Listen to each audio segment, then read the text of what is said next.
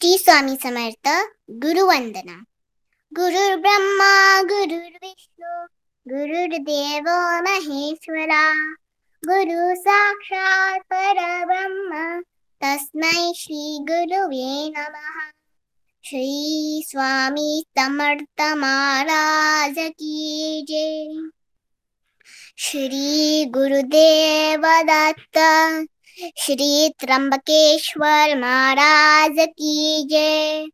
गंगा गोदावरी माता की जय। सद्गुरु परम पूज्य मोरे दादा की जय। श्री स्वामी समर्थ गुरु माऊली की जय। भारत माता की जय। श्री स्वामी समर्थ। श्री स्वामी समर्थ.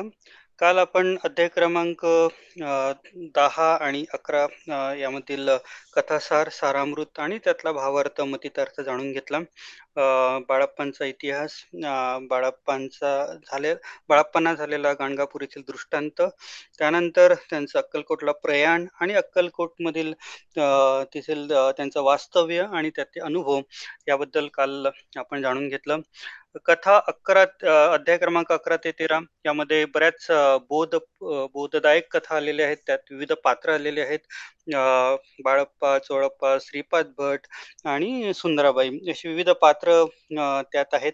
आणि त्या पात्रातनच आपल्याला जीवनादर्शक संदेश मिळतो. जीवनादर्शक आपल्याला मार्गदर्शन मिळतं.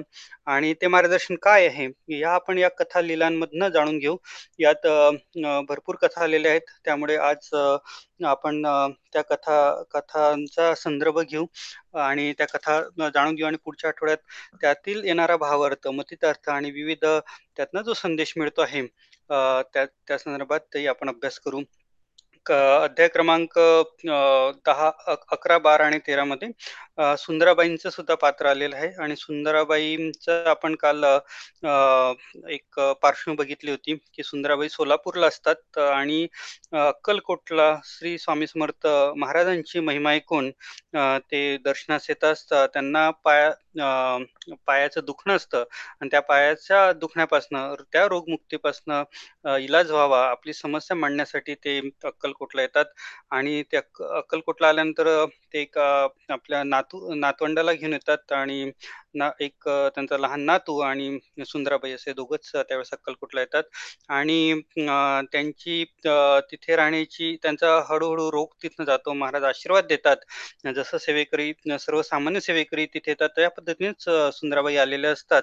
आणि त्या अक्कलकोटलाच थांबतात. जोपर्यंत आपलं पायाचं दुखणं बरं होत नाही तोपर्यंत आपण जाणार नाही अशीच प्रतिज्ञा ते करतात. आणि त्यांना हळूहळू आराम पडतो.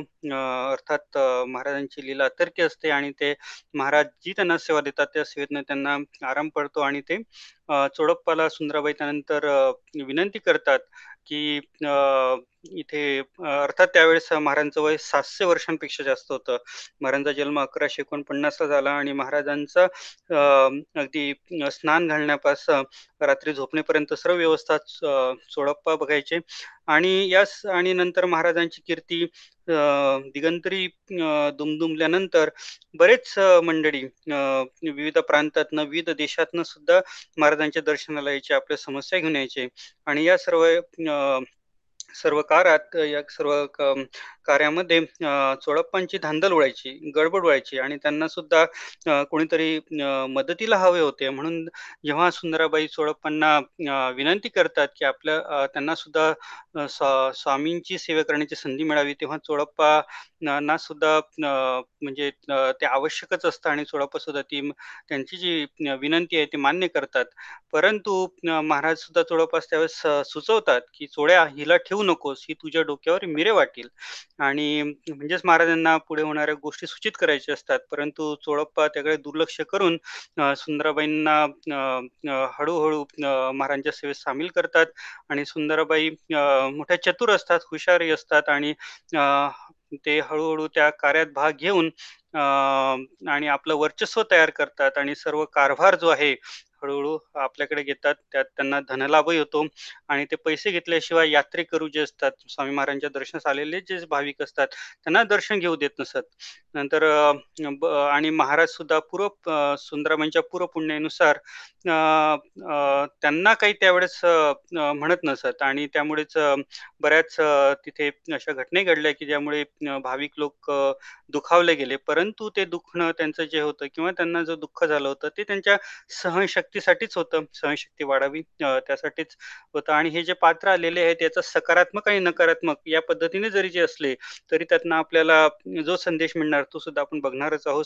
त्यातलीच एक अ, घटना म्हणजे की अ, एक यात्रेकरू त्यावेळेस अ, महाराजांकडे येतात. बाईंना ते धन द्यायला तयार होत नाहीत आणि ते अर्थात अ, निर्धन असतात आणि महाराजांना जे त्यांनी पेढे आणलेले असतात, तेच अ, अ, महाराजांना खायलाच देतात आणि त्यावेळेस बाईंची नजर तिथे पडते आणि अ, बाई त्यां त्यांना पूर्वी पैसे मागत होते, परंतु त्या त्यांनी अ, पैसे दिले नव्हते आणि ते अ, त्यावेळेस अ, ओरडतात अ, बाई की पेढा खायला द्यायचा नाही आणि म्हणूनच तिथे महाराज तिथे म्हणतात की नंतर महाराजांनाही ते असह्य होतं आणि महाराज म्हणतात की सुंदराबाईंना फार मस्ती आली आहे आणि यांचा आता बंदोबस्त केला पाहिजे आणि नंतरची जी घटना आहे, ती अध्याय क्रमांक 12 आणि 13 मध्ये आलेली आहे. अर्थात बाई चतुर होत्या सुंदराबाई आणि त्यांचा पैसे मिळण्याचा घाट चालूच राहिला. यात्रेकरू आले म्हणजे ते विविध कारणे देऊन त्यांच्याकडनं पैसा उकडण्याचा त्यांचा जो उपक्रम होता तो चालूच होता. जसं ते सांगायचे की महाराजांना गंधास केशर पाहिजे, महाराजांना कापूर पाहिजे, नैवेद्यात साखर पाहिजे, असे कारण देऊन त्यावेळेस जे यात्रेकरू यायचे त्यांच्याकडनं ते मागतच असायचे. आणि यात्रेकरू भाविक असल्यामुळे बाईला पैसे देत इतके असूनही कोणी नसतही ते त्याला ते महाराजांचं दर्शन घेऊ द्यायचे नाही आणि महाराबाईंचं लुगडं नेहमीच ते फाटकी नेसायचे आणि लुगड्याकडे ते पैसे मागायचे आणि सहज लोकांना दया यायची. बाई महाराजांची सेवा करतात म्हणून तिला पैसे देत आणि शेवटी त्यांचा जो कारभार होता सुंदराबाईंचा हासाच चालू राहिला. बाईंनी द्रव्य बरेच मिळवले. जिकडून साधेल तिकडून द्रव्य मिळवत असत. बाईंच्या अशा कृतीने महाराजांचे केव्हा-केव्हा हालही होत असत. म्हणजे त्यावेळेसच्या दत्त जयंतीच्या वेळेसचा प्रसंग आहे की जोशी बुवांच्या मठात महाराज होते. दत्त जयंती असल्यामुळे सकाळी चार वाजेपासूनच पहाटे चार वाजून यात्रेची गर्दी होती. महाराजांच्या स्नानासाठी महाराजांचं स्नान तयार होऊन महाराज दर्शनास महाराजांच्या दर्शनास बरेच लोक त्यावेळेस आलेले होते आणि नंतर सकाळ पावतो पंचवाक्वाने ताट भरून तिथे नैवेद्य तयार होता आणि महाराजांना हा नैवेद्य देण्याची सर्वांची सर्वांनी विनंती केली. परंतु सुंदराबाईंनी सांगितलं की महाराजांचं जेवण आधीच झालेलं आहे, असंच त्यांनी त्यावेळेस खोटं सांगितलं आणि दुपारी जेवण देऊ असं असं त्यांनी सांगितलं आणि नंतर ते ताट आपल्याजवळच ठेवले. दत्ताईंचा दिवस असल्यामुळे हजारो लोक त्यावेळेस महाराजांच्या दर्शनास आले. महाराजांनी काही खाल्ले नाही आणि रात्री दहा वाजेपर्यंत दाटी अशीच चालू होती. सौर सर्व आवरावर झाल्यावर सुंदराबाईंनी बाळास बाळपास जे सकाळी नैवेद्य वाढून आणला होता, ते ताट तसेच देण्यास सांगितले आणि त्यावेळेस बाळप्पांनी सुद्धा सुचवलं की आपण नवीन स्वयंपाक करू. परंतु महाराजांना ते जे शिळण नव्हतं ते महाराजांनी मुकाट्याने खाल्ले. कारण महाराज अर्थात भक्ताच्या अधीन होतं. महाराज सुंदराबाईंची जी पूर्वपुण्य होती, त्यानुसारच हे सर्व चालत होतं. आणि त्यावेळेस महाराज त्रिवार मोठ्याने उद्गारले की आता काय नबाब झाले. म्हणजे एवढ्या शब्दाने महाराजांना सूचित करायचं होतं, की आता अतिशय जी गोष्ट आहे ती अगदी टोकास गेलेली आहे आणि बाळपास ते महाराजांचे उद्गार ऐकून मरणप्राय दुःख झाले आणि अंतःकरण सद्गदित होऊन त्यांनी श्रींचे पाय धरले आणि ते घट्ट धरून ते रडूच लागले बाळप्पा आणि त्यांनी चुकीबद्दल माफी मागितली व असे होण्या होणार नाही याची शपथही त्यांनी घेतली. तर सांगण्याचा अर्थ असाच की महाराज ग्रह अन्न ग्रहण करीत आणि आणि जेव्हा तादाम्य वृत्तीवर असले, तर महाराज ते ग्रहण करीत आणि जेव्हा देहावर आले म्हणजे सुंदराबाईला रागे भरत आणि म्हणत सुद्धा दुर्जनाचे अन्न खाऊ नये. कारण बाई दिवसेंदिवस शिरजोर होऊ लागली होती. तिच्यापासून व सेवेकऱ्यांपासून म्हणजे चोडापा वगैरे ते सेवेकऱ्यांपासून महाराज अतिशय त्रास होऊ लागला होता. अतिशय त्यावेळेसची परिस्थिती विचित्र होती. बाळप्पांनी युक्तीने बऱ्याच गोष्टी तिथे तरी व्यवस्थित ठेवल्या होत्या आणि असं महाराज सुद्धा सेवेकऱ्यास मोठ्या प्रेमाने वागवीत आणि एखाद्या वेळेस सेवेकरी काही काम चुकला, तर महाराज स्वतः म्हणायचे, "नमस्कार हो नमस्कार." त्यावेळेस म म्हणजे सेवेकरांकडून चुकायची की आपल्याकडनं काहीतरी चूक झालेली आहे. काही सेवेकरी ते पत्ते सुद्धा खेळत असले असले की महाराज पत्ते फेकून द्यायचे आणि म्हणायचे, "अरे आयुष्य गेले रे गेले." आणि म्हणून अशा ज्या फुकट गोष्टी आहेत किंवा असे जे वाचाड वाचाळ आहेत त्या सुद्धा महाराजांना सांगायचे होते, की यावर सुद्धा पुष्कळ बोलणं योग्य नाही आणि महाराज सुद्धा बाळप्पाला सुद्धा एकदा असे म्हणाले होते, की "हां, बाळप्पा काही यात्रेकरू आले तर इकडच्या-तिकडच्या गोष्टी करू लागल्या तेव्हा महाराज सुद्धा बाळप्पाला म्हणाले, की "तुला काय त्यांच्या गावात जायचे आहे?" म्हणजे महाराजांना हे सुचवायचे होते, की जो आपला वेळ आहे तो सुद्धा अति मूल्यवान आहे. त्याचा सुद्धा आपण सदुपयोग करा. अशा विविध गोष्टी आणि त्याची एक मोठा ग्रंथच होईल इतक्या प्रकारच्या अशा लीला आणि महाराजांनी ज्या छोट्या-छोट्या गोष्टी किंवा छोटे-छोटे उद्गार त्यावेळेस केलेले आहेत आणि त्यातनं बऱ्याच असे संदर्भ आणि बरीच आपल्याला अ, त्यातनं बोध मिळतो. आपल्या आपल्याला जीवनादर्शक आणि आपल्या रोजच्या जीवनात सुद्धा त्या ज्या कथा आहेत त्या उपयोग होतील म्हणून स्वामी चरित्रात त्या विशिष्ट पद्धतीने ग्रंथकर्त्यांनी जसं आपल्याला शक्य होईल त्या पद्धतीने पारायण व्हावं म्हणून त्यात दिलेले आहेत. तर याच पद्धतीने पुढे जेव्हाच आपण जेव्हा या कार्यकिर्दींचा वेध घेतो की चोळापास सुद्धा महाराजांनी दूर केले. नंतर सुंदराबाईंची कार्यकिर्द सुद्धा संपली. त्याचा आढावा घेताना आपण मागे उल्लेख केल्याप्रमाणे चोळप्पा चोळप्पाच्या घरी महाराज आल्यापासून त्यांच्या घरी काही कमी नव्हती. त्यांना संतान प्राप्ती आली आणि संपत्ती सुद्धा पुष्कळ प्राप्त झाली. परंतु लोभ हा वाईट असतो आणि लोभामुळे त्यांना त्याचा त्याच्या पैशांच्या पाठीमागेच ते लागल्यासारखे झाले आणि जे कोणी अर्थसेवेकरी यायचे त्यांच्याकडनं जे आपण उदाहरणं बघितले मागील अध्याय सुद्धा तसं का तसा प्रकार चालूच होता. त्यावेळेसच महाराजांना जे युग महाराजांनी जे ज्या प्रकारे जी घटना घडली त्यात असं उल्लेख आलेला आहे, की महाराज अल्लख शब्द म्हणाले आणि त्यावर जे कोणी तिथे भाविक आले होते. कोणी कोणी दोन असे कोणी पाच असे रुपये टाकत-टाकत त्यावेळेस त्या काळी ₹1,200 जमले आणि महाराज म्हणाले, की "चोड्या तुझे ऋण फिटले बरे." आणि त्यावेळेसच जो त्यांनी पण केला होता, की आपल्याला पासष्ट हजार मिळावे. चोडप्पांचं जे उद्दिष्ट होतं त्यात त्यात सव्वाशे रुपये नेमके कमी पडत होते आणि हे महाराजांना अंतर्यामी असल्यामुळे माहीत होतं आणि ते नेमके सव्वाशे रुपये त्यावेळेस जमा झाले आणि महाराजांनी चोडप्पा शेवटी आपल्या हातून ₹1,200 दिले आणि त्यानंतर सरकारातून बंदोबस्त आला.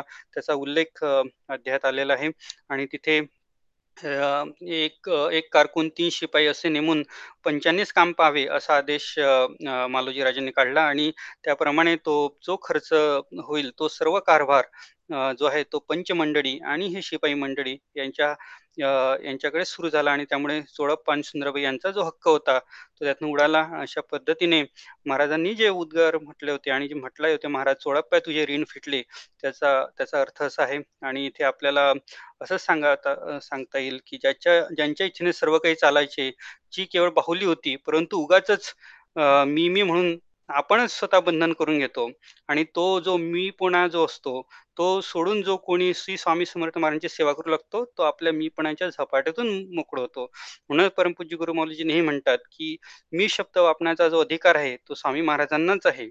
आपल्या कोणालाही तो अधिकार नाही. म्हणून स्वामी महाराज म्हटले, की "भिवू नकोस मी तुझ्या पाठीशी आहे." आणि हे अर्थात परब्रह्म स्वामी समर्थ महाराजच म्हणू शकतात. म्हणून आपण जे वाक्य म्हणतो त्यात सुद्धा आपला मीपणा नसावा, गर्व नसावा आणि तिथून ती अध्यात्माची सुरुवात होते. म्हणूनही या घटनेतनं, या प्रसंगातनं आपल्याला त्याचा बोध मिळतो. अर्थात अ, यातनं दुसरा हे जे कटू बोल होते ज्यावेळेस कटू प्रसंग आले, त्यातनं सुद्धा आपल्याला एक सकारात्मक अशी प्रेरणाच मिळते. जसे विविध संत सज्जनां संत मंडळींनी आपल्याला सांगितलेलं आहे, की जनसुद्धा जे असतात, जनसामान्य हे संत सज्जनांची निंदा करतात. कारण जन हे मायेच्या अधीन आहेत, मायेला भुललेले आहेत आणि त्यामुळे तांबिकांचे पाय धरतात. ही कलियुगाची ख्यातीच आहे. म्हणजे अगदी अलीकडच्या काळामध्ये ज्ञानेश्वर महाराज त्यांना सुद्धा दुर्यांचे बोल सहन करावे लागले. आपल्याला ते उदाहरण माहीतच आहे, की एक रेडा जो ज्ञान असत त्यांचं नाव ज्ञानदेव असतं. त्याला ते म्हणतात की मंडळी त्यावेळेसची, की "हा सुद्धा ज्ञानदेवच आहे. तू वेद म्हणतो, मग ह्याच्यात जर परमेश्वर आहे, तर ह्याच्याकडनं वेद म्हणायला पाहिजे." आणि अर्थात भक्तांच्या महिमा वाढवण्यासाठी तेव्हा त्या रेड्याच्या मुखातनं वेदांचे वेद वेदांचे जे पाढे आहेत ते निघतात आणि सर्वांना आश्चर्याचा धक्का मिळतो आणि अर्थात हे भक्तांचे महिमान होण्यासाठी जे जो छळ आहे तो भगवंतच करतो आणि भगवंतच त्याचे उत्तर देतो. कारण भक्त, अभक्त यातला फरक करण्यासाठी हे उदाहरण सुद्धा आवश्यक असतात. अर्थात ज्ञानेश्वरांना सुद्धा बऱ्याच घटनांनी दुःख झाले आणि ह्या दुष्टांचे वाघबाणे ते सहन त्यांना न झाल्यामुळे त्यांनी ताटी लावून सुद्धा एक प्रकारे आत्मश्लेष आत्मक्लेशच करून घेतला आणि त्यावेळेस आदी आदी आदिशक्ती मुक्ताबाईंनी जो अभंग दिलाय तो अतिशय लोकप्रिय आहे. ताटीचे अभंग म्हणून त्याचा उल्लेख आहे आणि त्यात त्यांनी सांगितलेलं आहे, की हे दुःख न धरावे कारण ब्रह्मद्वारा विश्वपटी आणि यातनं आपल्याला त्या अभंगातनं सुद्धा बोध मिळतो, की हे जे दुष्टांचे बोल आहे, दुष्टांचे कर्म जे आहेत त्याची त्या त्याची सहनशक्ती आपल्याला हवी. कारण परमेश्वरांनी म्हटलेलंच आहे, कलियुगाचा जो भार आहे, जो ही सज्जन मंडळी आहे, संत मंडळी आहे, त्यावरच आहे आणि त्या त्यांचं ह्या सर्वांपासून त्यांना पीडा होणार आहे. पण सरतेशेवटी त्यांचीच महिमा भगवंत पुढे नेणार आहे. कारण भक्तांच्या महिमा वाढवण्यासाठीच हे सर्व काही चालू असतं, असाही त्यात उल्लेख आलेला आहे. म्हणूनच हे हे सर्व गोष्टी आपल्याला सहन करता याव्या. आपल्याला दैनंदिन जीवनात असे काही प्रसंग आले, त्यासाठी आपली सहनशक्ती वाढावी, म्हणूनही आपण स्वामीचरित्र सारामृताचं पारायण करतो आणि हाच या भावार्थामागे हा उपर उपक्रम आहे. अशा बऱ्याच घटना त्यात घडलेल्या आहेत. पुढील प्रसंगाकडे जाताना सुंदराबाईंची कारकीर्द जी होती, ती त्याचा त्याचा शेवट कसा झाला याचंही उदाहरण त्यात आलेलं आहे. जसं सुंदराबाईंचा वर्चस्वपणा होता, तो सेविकरी मंडळ खपत नसे, ते तिचा द्वेष करीत आणि सु त्यावेळेस सुंदराबाई आणि जो भुजंग म्हणून एक तिथे पात्र सुद्धा आहे त्यावेळेस त्यांचं प्रचंड भांडण होतं. ते तिला सहन होत नाही आणि त्यावेळेस ती विहिरीवर जीव देण्यात जाते सुंदराबाई आणि त्यावेळेस त्यांचा पाय पाण्यात सोडून ते रडत बसतात आणि त्यात महाराज दयाळू असतात, कनवाळू असतात कारण महाराजांची सेवा त्यांनी केलेली असते असते आणि आणि यात आपल्याला नंतर दुसरे उदाहरण सुद्धा आपण त्याचा परामर्श घेऊ, की सुंदराबाई आणि महाराज ह्यांचं जे नातं होतं तसेच त्या पद्धतीचा संदर्भ आपल्याला आधीच्या युगांमध्ये द्वापार युगात वगैरे ते संदर्भ सुद्धा आपण घेऊ. तर ज्यावेळेस वेळेस सुंदराबाई स्वतः विहिरीवर जाऊन पाय पाय ठेवून बसले असतात, तेव्हा बाईला बाईंना हा स्वतः महाराज हात धरून आणतात आणि बाई परत आल्यावर महाराज त्यांना उपदेश करतात, की ब्राह्मण्या म्हणजे बाईंचा प्रश्न त्यावेळेस असतो, की "ब्राह्मणास वाण्याने मनास वाटेल तशा शिव्या द्याव्या क्या?" म्हणजे महाराजांच्या दरबारात काही न्याय अन्याय आहे की नाही? म्हणजे त्यांना असं म्हणायचं होतं, की भुजंगांनी मला जे काही बोललेलं आहे, जे दुष्ट बोललेलं आहे, त्याचा मला खूप पश्चात मला खूप त्रास झालेला आहे आणि त्यामुळेच मी जीव देण्यास झालेली आहे. त्यावेळेस महाराज म्हणतात, की जो आपण मुद्दा बघितला महाराजांचा उद्गार ज्यावेळेस आहे ते फार प्रसिद्ध आहे आणि त्यावेळेस महाराज म्हणतात, "अगं, भिंतीला खुंट्या कानोडे काय थोडे असतात, तसेच आपल्या देहाला सर्व अवयव आहेत, पण तुझ्या कोणत्या अवयवाला शिव्या दिल्यात ते मला सांग." म्हणजे काय, की भिंतीला खुंट्या कानोडे काय थोडे असतात. म्हणजे भिंत त्यांनी उपमा दिली, की आपल्यामध्ये सुद्धा काय कमी असतात. म्हणजे आपल्यामध्ये सुद्धा दुर्गुण असतातच. आपल्यामध्ये सुद्धा खुंट्या आणि कानोडे असतात आणि आपण सुद्धा परफेक्ट नाही आहेत आणि त्यामुळे हे जे वाघबाणे आहेत, दुष्ट वाघबाणे आहेत, त्यांचं सुद्धा आपल्याला सहनशक्ती मिळावी म्हणून महाराजांनी तिथे सुचवलं आहे. हे कोण सुंदराबाई त्या उपदेशाचा अर्थ कळत नसून त्यांचा जास्तच राग येतो आणि असे महाराजांचे जे काही-काही जे असे उपदेश होते, ते फार अर्थदायक आहेत आणि त्यातनं आपल्याला विविध बोध होतो. आणि महा बाई काही दिवस सुंदराबाई निराहार सुद्धा राहत असत आणि महाराजास नित्य पक्वा पक्वान्य नैवेद्य असेत आणि त्यावेळेस त्यावेळेचे जे सेवेकरी होते आणि त्यानंतर बाई तोंड बाईंना तोंडास पाणी फुट सुटे आणि ती त्यांचा उपयोग रात्री करत असे त्या नैवेद्याचा. त्याबद्दल बाईंवर एकाने "निराहार करते, चोरून खाते" अशी कविता केली आणि ही कविता की म्हटली, की स्वामी महाराज खदखदा असायचे म्हणजे अ, सांगायचा अर्थ असाच, की तिथे बऱ्याच अशा सर्व काव्यकल्पना आणि जे पात्र होते त्यांवर उद्देशून जी अ, काव्यकल्पना असायची ते सुद्धा महाराजांना भावायचे आणि महाराज सुद्धा त्या कवितेवर खूप खदखदा हसायचे. पण शेवटी काय की ही दांबी भक्ती होती आणि पूर्वजन्मी महाराजांची सेवा केल्यामुळेच अ, सुंदराबाईंना हा सर्व काही अ, सेवाची संधी मिळाली. परंतु त्या सेवेतनं त्यांना कसे ल लोभ अ, प्राप्त झाला. कारण जसं म्हटलेलं आहे संत मंडळींनी पृथ्वीचे जे राजे झाले, पृथ्वी सुद्धा भोगून सुद्धा त्यांचा जो लोभ आहे, तो कधी गेलेला नाही. त्यामुळे ही लोभाची जी मर्यादा असते, ती आपणच आपली स्वतः सांभाळायची असते. आपणच आपण त्याला बॅरियर लावायचं असतं. यातनं आपल्याला असा अर्थ कळतो. आणि जो आता आधीचा मुद्दा राहिला होता, त्याकडे येताना, की पूर्वपुण्यही काय असते किंवा हे पूर्व सुकृत काय असतं, की त्यामुळे आपल्याला ही सेवेची संधी मिळते. आणि अ, ज्यावेळेस शिशुपालांचा वध होतो, तेव्हा युधिष्ठिर, धर्मराज नारद मुनींना प्रश्न विचारतात, की शिशुपाल हे जे होते, की शंभर वच शंभर दोष त्यांच्या जाण्यापर्यंत भगवान श्रीकृष्णांनी का वाट पाहिली? त्यावेळेस नारद मुनींनी सुद्धा खूप उचित मार्गदर्शन तिथे केलेलं आहे.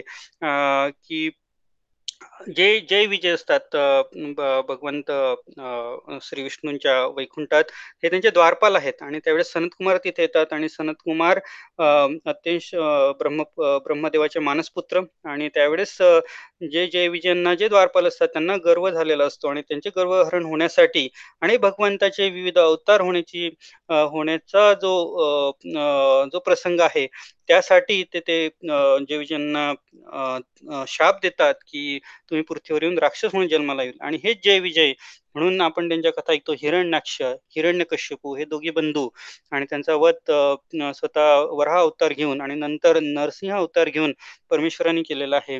नंतर अलीकड नंतर रामराज्याच्या कालावधीतील रावण व कुंभकर्ण यांची सुद्धा जो वध आहे तो परमेश्वरांच्या हातून झाल्यामुळे प्रभू रामचंद्रांच्या हातून झाल्यामुळे त्यांना सुद्धा सद्गती प्राप्त झाली आहे. नंतर द्वापार युगात कंस आणि हिर शिशुपाल हे सुद्धा तेच तेच पात्र आपलं म्हणता येईल. आणि त्यातनं सुद्धा आपण जो मागे मुद्दा म्हटला की ह्या लिलांमधनं भगवंताचे स्मरण होऊन भगवंताच्या भक्तीकडे जाण्याचा मार्ग जो आहे भगवंत सगुण रूपात प्राप्त झालेला आहे. आणि त्यातनं आपल्याला भगवंताची प्राप्ती व्हावी या लिलांमधनं स्मरण व्हावे म्हणून सुद्धा या कथांचं प्रयोजन आहे. आणि जेव्हा शिशुपाल शंभर त्यांना दोष दोषापर्यंत अपराध क्षमा करण्याचं भगवंतानी वचन दिलं असतं त्यानंतरच त्यांचा वध होतो.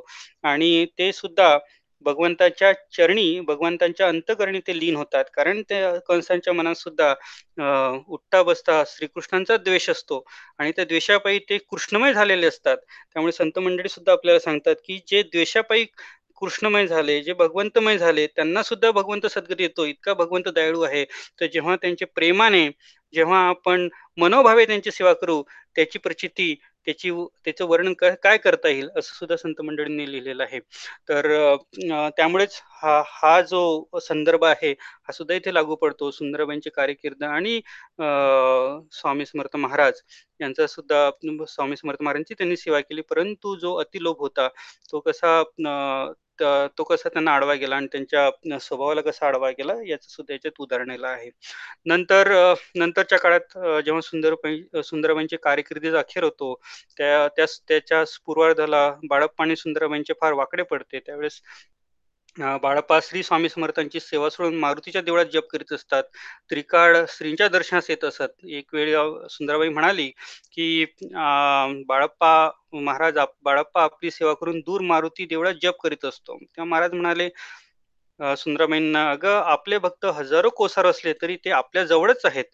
म्हणजे हे भाषण ऐकून आपल्याला खात्रीच पडते की कोणी कुठेही असला कुठे जप करत असला किती कोसावर असला साता समुद्रापलीकडे असला तरी महाराजांच्या अंतसाक्षीत्वाने त्याचे फळ महाराज देतच असतात. ह्यातून जो महाराजांनी हिशोब घेतला त्याचा संदर्भ पुढे आलेला आहे की महाराजांना सुद्धा तो जप जो चालू होता त्याचा हिशेब माहिती होता. आणि म्हणून महाराज सुरुवातीला सुद्धा बाळप्पास म्हणाले होते आपण जप करतायत परंतु हिशोब असू द्यावा. आणि जेव्हा बाळप्पांनी जो हिशोब सादर केला जपाचा तो महाराजांना आधीच ज्ञात होता यात सुद्धा पुन्हा उदाहरण तिथे आलेलं आहे. अशा पद्धतीने जो जी घटना पुढे झालेली आहे जो हाराची सुद्धा जो चंद्रहार होता त्याचा सुद्धा उल्लेख पुढे आलेला आहे. आणि काही करून बाळप्पांना महाराजांपासून दूर ठेवावं असंच सुंदराबाई सोळप्पांचा बेत असायचा. त्यावेळेसचा जो प्रसंग आहे तो आपण आधी बघितला श्रीपाद भट्ट आणि ते कानोल ज्यातनं ती चिठ्ठी उघडतात त्यावेळेसचा जो प्रसंग मागील अध्यात आलेला आहे. आणि राणी साहेबांकडून गंगूला जमादार आहेस त्याला त्याला सुद्धा बाळ त्या सुद्धा निरोप पाठवला जातो. सुंदराबाईंच्या मर्जीत सुंदराबाईंची मर्जी होती राणींवर आणि त्यामुळे राणी साहेबांकडनं तो निरोप तिथे जातो की दर्शनास येऊ नये. त्यामुळे बाळीपाला अतिशय दुःख होते. त्यांचं म्हण त्यांचा विचार असा होता की आपण बायका पुरे सोडून सद्गुरूंच्या सेवेकरता आलो पण सेवा तर दूर पण आपल्या दर्शनही घडत नाही असा आपल्याला राणी साहेबांकडनं निरोप आला आहे. म्हणून ते रडत रडत महाराजांकडे येतात आणि दूरच थांबतात तेव्हा महाराज छातीवर हात ठेवून म्हणतात की तुझी खबर घेतो बरे. आणि त्यानंतर अर्थात बाईंच्या पायास त्यावेळेस इजा होते. बाई अगदी पराधीन होता. तर आणि सुंदराबाईंना पश्चाताप होतो. परंतु त्यावेळेस काय उपयोग? म्हणजे आणि शेवटी ते दुखणं बरं झाल्यावर पुन्हा त्यांची जी खोड आहे ती काही जात नाही. ते महाराज भरपूर सूचना आणि संकेत महाराजांना देत असतात. सुंदराबाईंना देत असतात. कारण तिसऱ्या परीत एकदा बाई खारका वाटीत असतात तेव्हा महाराज म्हणतात खारका वाटू नको कारण तुला त्यानंतर त्या माग मागून घ्याव्या लागतील. म्हणजे त्यांना सुचू महाराजांना सुचवायचं होतं की पुढे असे असे प्रसंग येणार आहेत. अं, एकदा अं, एक सेवेकरी महाराजांना अं, एक जरीकाठीची जरीकाठीची छाटी आणून देतात. महाराज सुंदराबाईंना देतात. परत सुंदराबाई महाराजांना देतात. तेव्हा महाराज म्हणतात सुंदराबाई ही छाटी मिळावायची नाही आताच पांघरून घे. म्हणजे महाराजांना सांगायचं होतं की आता कार्यकिर्द संपत आली आहे आज आता फार दिवस नाही आता तरी आपण सुधारण्यास प्रारंभ करावा. परंतु शेवटी होतं ते होतं त्याचा उल्लेख त्यात आलेला आहे. आणि महाराज सुद्धा एकदा राजवाड्यात जाताना राणी साहेबा सुद्धा म्हणतात की आजपर्यंत आम्ही सुंदराबाई सांभाळले आता तुम्ही सांभाळा. म्हणजे महाराजांना सांगण्याचा अर्थ सुद्धा त्यावेळेस बहुतेकांना कळला नाही. आणि नंतर जे शिपाई येतात त्यानंतर जी स्थिती होते कलेक्टरचा हुकूम निघतो नाना नानासाहेब बर्वे अ, बर्वे कारभारी येतात त्या आणि बाईस दूर करून आणि बाईस अगदी त्यावेळेस उचलून न्यावं लागतं. कारण बाईंना इतका गर्व झालेला असतो की महाराजांपासून आपण कोणी आपल्याला कोणी दूर नेऊच शकत नाही. आणि शेवटी त्यांना दूर न्यावं लागतं आणि महाराज त्यावेळेस काहीही बोलत नाही. कारण शेवटी जी पु- पूर्वपुण्याई असते ती संपत आलेली असते. आणि अशा पद्धतीने सुंदराबाईंची कारकीर्द जी आहे ती तिथे संपते. परंतु या सर्व गोष्टीतनं ह्या सर्व कथातनं आपण जे बघितलं तर तेच आहे की महाराजांच्या लिहिल्या अतर्क्य आहेत सकारात्मक नकारात्मक प्राप्त पात्र आहेत. त्यात मनाचे प्रतिबिंबही आपल्याला जाणवतं जे मनाचे विकार आहेत. आपण आपले जे मनाचे विकार आहेत ते कुठल्या पद्धतीने असतात आणि महाराज कसे संकेत देत असतात आणि आपण त्याकडे कधी आपण स्वतःमध्ये कशी सुधारणा केली पाहिजे हे सुद्धा आपल्याला यातनं कळतं. आणि इथे जिथे मन स्थिर करायचे आहे तेच हे स्वामी स्वामीचरण आहेत. आणि म्हणूनच आपण हे स्वामीचरित्र का वाचावे? स्वामीचरित्रातनं हा बोध आपल्याला दैनंदिन जीवनात मिळत असतो. म्हणून आपण रोज नित्यसेवेत त्याचा समावेश केलेला आहे. आणि आचरण कसे नसावे? किंवा किंवा असे वागल्यास असे परिणाम भोगावे लागतील? याचे सुद्धा उदाहरणं यात आहे. आणि हे अर्थात प्रतिमा प्रतिकात्मक उदाहरण आहेत. याचा सुद्धा आपण फार आ, आ, आ, अभ्यासाच्या दृष्टीने त्याकडे बघावं आणि नेहमी सावध सतर्क असावं. असंच महाराज आपल्याला संकेत देतात समज देतात. अर्थात परमेश परमेश्वराच्या शक्तीची या लीलांमधनं आपल्याला अनुभव येतो की अचिंत लीला आहे. चरित्राचे चिंतन करताना स्थूल बुद्धी जी असते ती पांगुळते संशयाला सुद्धा जे पटळ असतात तेव्हा या या दिव्यतेतून निघून जातात आणि आपल्याला दिव्यत्वाची प्रचिती येते. म्हणूनच असं म्हटलेलं आहे ज्याची शुद्ध अंतर तयान लगे बहुविचार कानी पडता गुरुशास्त्र बांध ठसे तत्काळ. म्हणून श्रोते सुजान आहेत आज आपला या आठवड्यातला शेवटचा दिवस आहे आणि बघता बघता मागील तीन आठवड्यात आपण बहुतांश पण अर्धा टप्पा पन्नास टक्के स्वामीचरित्राचा भावार्थ जाणून घेतलेला दिसत आहे. आणि अजून बरेच आपल्याला जे बारकावे आहेत जो भावार्थ आहे ज्या अंतरंगात स्वामी चरित्र अंतरंगात आपण सुरुवात केली आहे ते जाणून घेणारच आहोत. पुढील आठवड्यात आपण भेटणार आहोत. आज अर्थात आरती सेवेची वेळ आहे त्यामुळे तयारीसाठी आपण आज थोडं लवकरच आज थांबूया. आणि सेवा अर्थात श्री स्वामीचरणी अर्पण करूया. श्री स्वामी समर्थ आपण आता प्रार्थना घेऊ. Shri Swami Samarth any kid can take the initiative in the name. देऊ का ताई स्पर्शला? हो. श्री स्वामी समर्थ श्री स्वामी समर्थ गुरु वंदना गुरु ब्रह्मा गुरु विष्णू गुरु देव मनेश्वरा गुरु साक्षात परब्रह्मा तस्मै श्री गुरुवे नमः श्री स्वामी समर्थ महाराज की जय श्री संग्रेद श्री गुरुवेद दत्त श्री संग्रेश्वर महाराज की जय गंगा मोजाय माता की जय श्री संत श्री सद्गुरु पंकज बोरे दादा की जय श्री राम सेवा गुरु माऊली की जय भारत माता की जय श्री संत समर्थ श्री स्वामी समर्थ।